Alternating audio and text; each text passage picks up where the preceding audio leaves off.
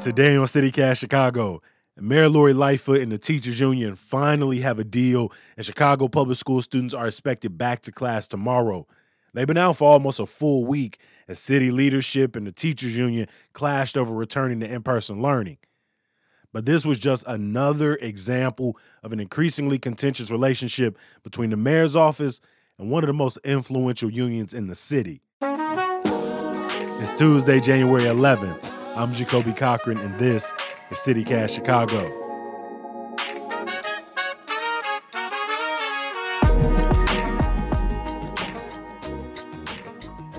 After days of negotiations and name calling and disagreements around COVID testing and in person instruction, here's where CTU leadership and CPS landed last night. CPS promised to increase testing and contact tracing of students but they didn't agree to the union's proposal to require testing on all students with the exception of parents who opt out.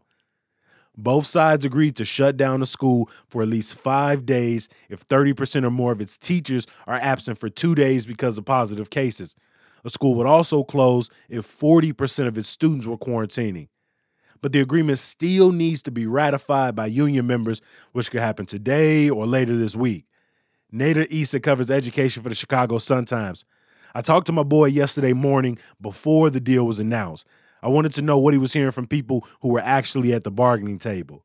The the thing that that maybe the public doesn't realize given just how hostile acrimonious things are in front of the press, the actual table, negotiations at the table, they're not sitting there and yelling at each other.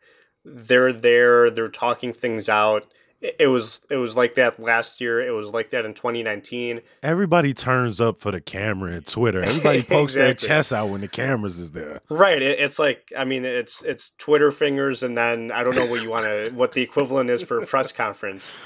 Well, this is the third time in three years CPS classes have been disrupted due to labor disputes. We saw a very similar debate last school year when in person learning was delayed. And then in 2019, during the mayor's first year in office, there was an 11 day teacher strike. How are these moments similar to each other? In, in terms of the disagreement, the, the poor relationship, the acrimony, I think they're identical. But the disagreements are never that huge sometimes like in the 2019 strike they even agree on the issues. Like the mayor said early on i agree with you we should have more nurses and social workers and counselors. And that's that was one of the biggest asks from the ctu but she said i want to hire them on my own i don't want to put that in the contract. I, essentially i don't want to be held to it by by the ctu contract and that that sort of dragged on. Day 10 of the Chicago Teachers Union strike has come and nearly gone, and still no deal. How much damage? Last year, they agreed on a lot of on a lot of things too, on masking, social distancing. Again, this year they're agreeing nobody wants to go full time back to remote learning. The CTU is asking for a week, two weeks tops. They want more testing the Chicago Public Health Commissioner, Dr. Allison Arwady, she said she wants more testing too. Pedro Martinez, the CPS CEO, when he came in in September, that was one of his first priorities. He wanted to increase testing. Right? Because the better the data, the stronger it is, the more assurance that both Dr. Arwady and I are going to have that we can then use that information and make adjustments as we need to. They're not that far apart, but it, has been acrimonious since the mayor came in. She keeps bringing up that the CTU endorsed her opponent, Toni Preckwinkle, in the mayoral race in 2019. The CTU doesn't like her, has never liked her as mayor, and they probably will run someone against her next year.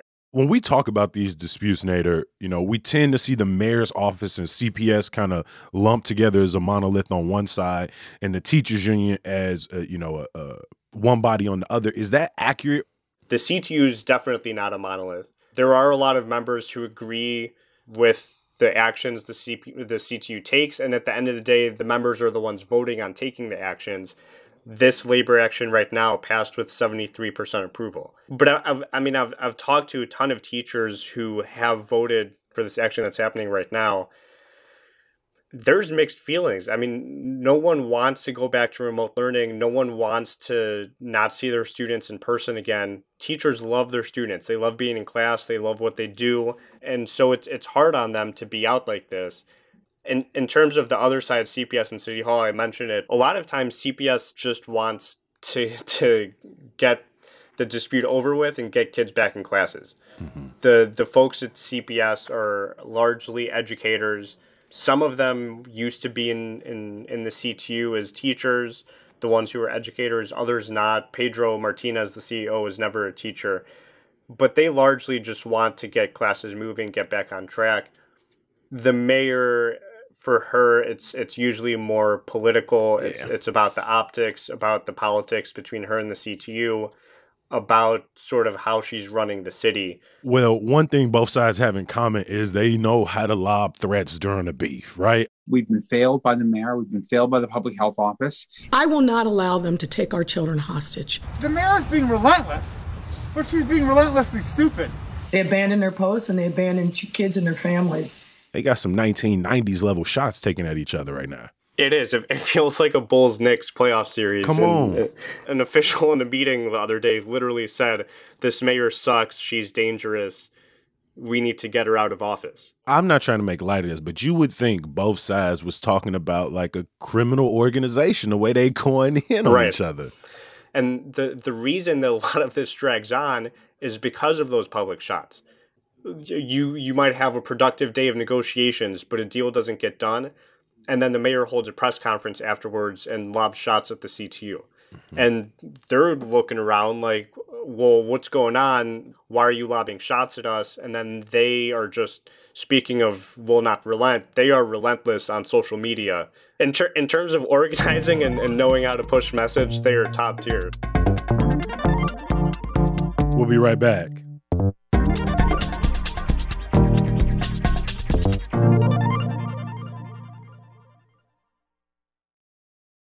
I want to back up a little bit. How are the issues at play in these disputes between LIFA and CTU similar or different to what we saw during the 2012 strike under former Mayor Rahm Emanuel? Uh, that was the first teacher strike in Chicago in 25 years. The, the turning point for all of these disputes was at the start of last decade. This sort of caucus called CORE in, in the Chicago Teachers Union. It's this ultra progressive caucus came to power, they ran a, a leadership ticket with Karen Lewis. Jesse Sharkey was part of that. Stacy Davis Gates was part of that. Karen Lewis, the former head of CTU, who passed last February, Sharkey, the current president, and Stacy Davis Gates, the VP. That's when the union moved away from only bargaining for the bread and butter union issues pay, healthcare, benefits and they started to to do what's called bargaining for the common good. We want smaller class sizes. We want more nurses, social workers. We want positions to help kids who are unhoused. And the reason that there wasn't a strike in 25 years is because Mayor Daley would always just give the teachers raises and sort of take care of that problem. They've found easy enemies in th- these past two mayors. Rahm Emanuel famously early on in his tenure cussed out Karen Lewis.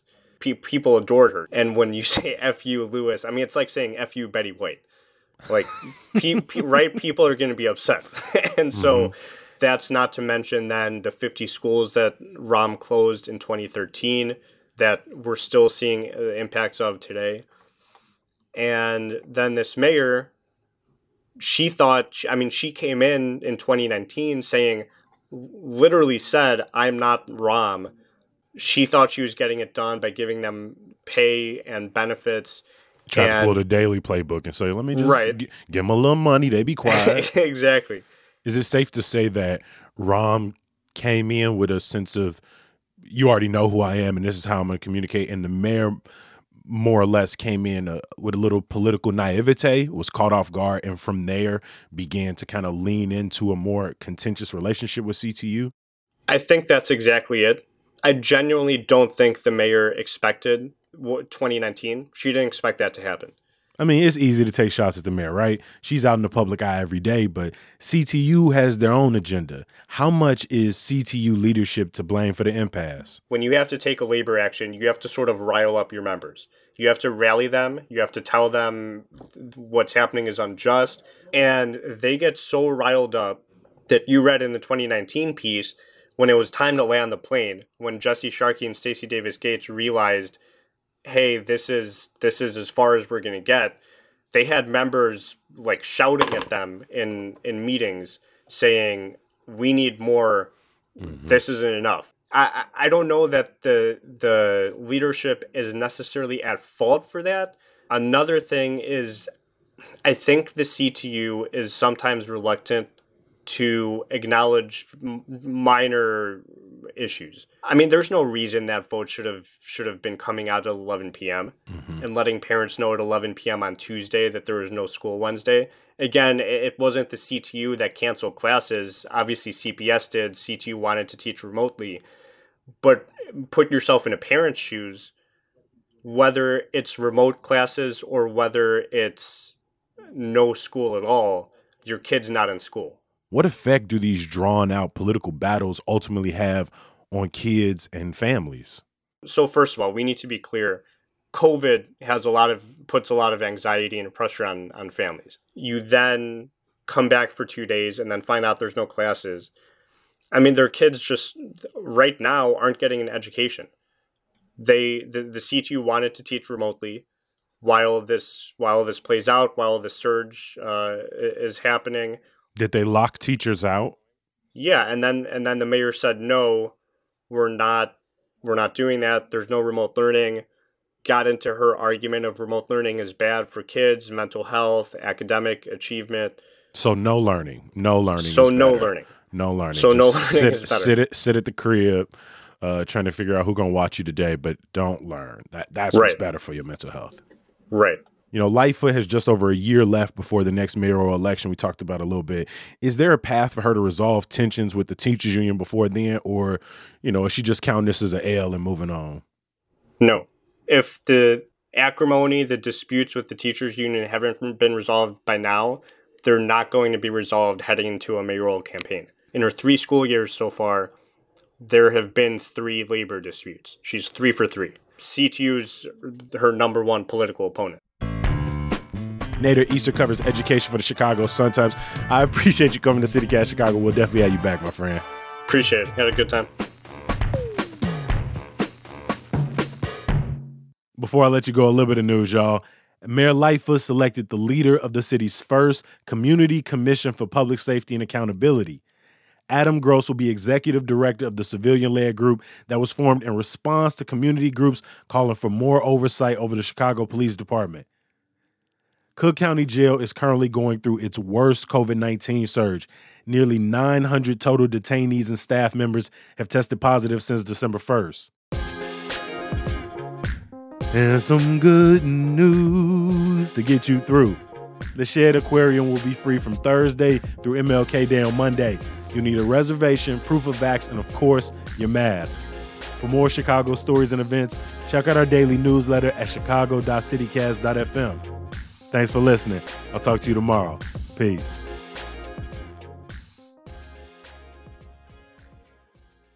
Microphone is live. Levels seem adequate.